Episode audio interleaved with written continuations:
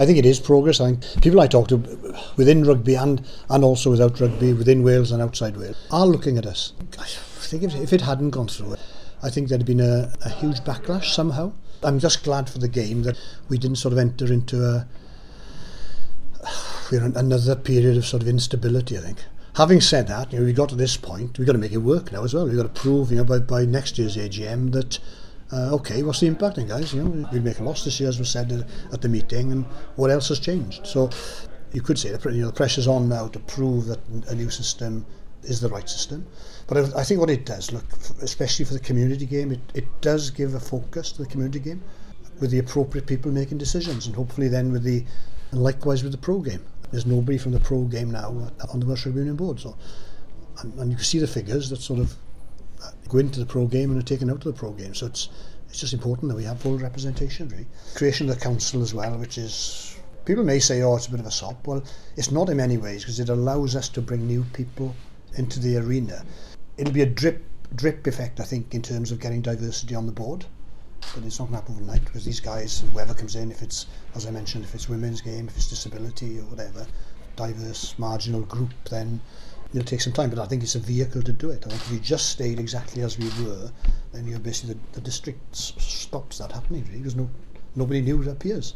So, so I think in some, in some ways, it's a, God, you could argue it's not a huge change.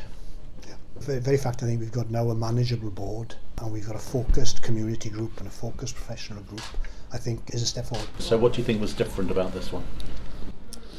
Our process is pretty thorough and pretty, well, pretty long, as I say, it was the best part of two years, really, from starting off with what would have been pretty radical. I just would like to think that we've listened along the way and we've made some changes from what was proposed initially. So you'd like to think that they sort of, a lot of people in the room would have gained confidence from that. That we not, I'm a rugby man, and I, don't go through this just for my own ego or whatever. It's just, I think it's the right thing to do, you know. And um, again, as I mentioned, you know, things are changing so quickly, and uh, we've got to be able to respond and, and to be proactive as opposed to just waiting for things to happen to us. You know, what's what's going on in the last three months in terms of world rugby and the global calendars and, and all this stuff. Then we've got to have a, a group of people who can respond to that.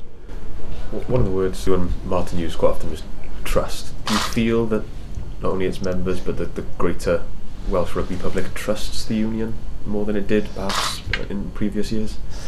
I'd say yes, with the fact that we got the vote, and I emphasise that because in the district meetings that we attended, in particular the more recent ones where it became clear in the agenda, that word was used quite often, we don't trust you. I don't mean that individually, but we don't trust the unions, they make decisions, they do this and that, whatever. So I, I was quite, a, you know, upset, annoyed to hear that because because I know most people on the union do it for the right reason. Yeah, yeah. But again, I think it's about the, the quality of the team, if you like, to be in a position to make those right decisions. And I think then another challenge for us now is we don't want the 18% who didn't vote. We don't want to alienate them either, you know. So we said we're all in this together. So I think there's some work to be done there in terms of the the doubters, if you like.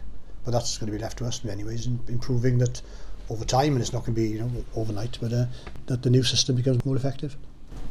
A lot of it's going to depend on that community board. It's got an area with huge challenges in terms of player numbers, everything. All the clubs struggling to put teams out. That board is going to be the one that's the make or break of this, is it almost? But there is a board to address it. I said it in a number of the meetings. Guys, community game is not discussed at the board level. There are other issues, whether it's property development, whether it's looking at your accounts, whether it's our governance, because that came into it that surprised me early on when I first got on the union that hmm, not, not really talking much here because at that time as well we had a head of rugby didn't we and we'd had seven heads of rugby in eight years the job was too big so that's why then Ryan came on board. The head of community rugby was created head of performance on you know Ryan's flat out and trying to get new forms of the game etc etc but at least now I think there's a, there's a vehicle there and that's going to be quite important I think. And whilst the the guy who spoke very eloquently today against the emotion, the guy from Narberth, he talked about the, almost the significance of we want our guy on the board. Your guy, guys, can play a bigger part by being on the council and being on that community support because they're going to be all, almost autonomous, if you like. Get on with it. And in some ways now, they're more accountable as well because that's your deal, guys. You've got to, you've got to try and make it work. It's not just a rugby issue, it's all a society, and we, we, we all know the reasons. But again, we can't, you know, we're not going to throw the towel in either. So we have to sort of keep competing for, uh, especially the younger people and that at the different age groups when people drop off. You're coming into youth, leaving school, notwithstanding the uh, you know the obvious challenges that are in place. It always comes back to money, doesn't it? And one of the features out there was the money going to the professional game and their argument at the expense of the community game. Now Wales probably spend less on the professional game than many countries, but that's the fight, isn't it? They want to see more going into the community game. Is that something that the community board can deliver? Yeah, there's the opportunity there. Once we get this project reset done, then there'll be avenue there in terms of new sponsorships coming in for the community game. If there are, that's the issue. You know, but there will be people out there, and that's, that's where our commercial guys will have to work together with now the this community sub board and the council. Just overall, just sum up how big a change this is and, and what sort of difference we can expect in 12 months, 24, 36 months. Yeah, look, I- I'm just, I'm first of all just grateful for the guys who attended today. Plus, we had 12 proxy votes as well, and 11 of the 12 were in favour. Thank them for being supportive. I think it does perhaps illustrate that there is a feeling of trust there. People aren't dull, they, they know we've got to change here. Standing still is going backwards effectively. The challenge for us is now to deliver, you know, on, on all sectors, the professional side, the, the community game, and obviously the pinnacle at the top of it as well. So, so we're all on trial, if you like, I think, over the next couple of years. But it's a mandate, I think. People accept we need a change, and I think uh, we need to deliver. Really.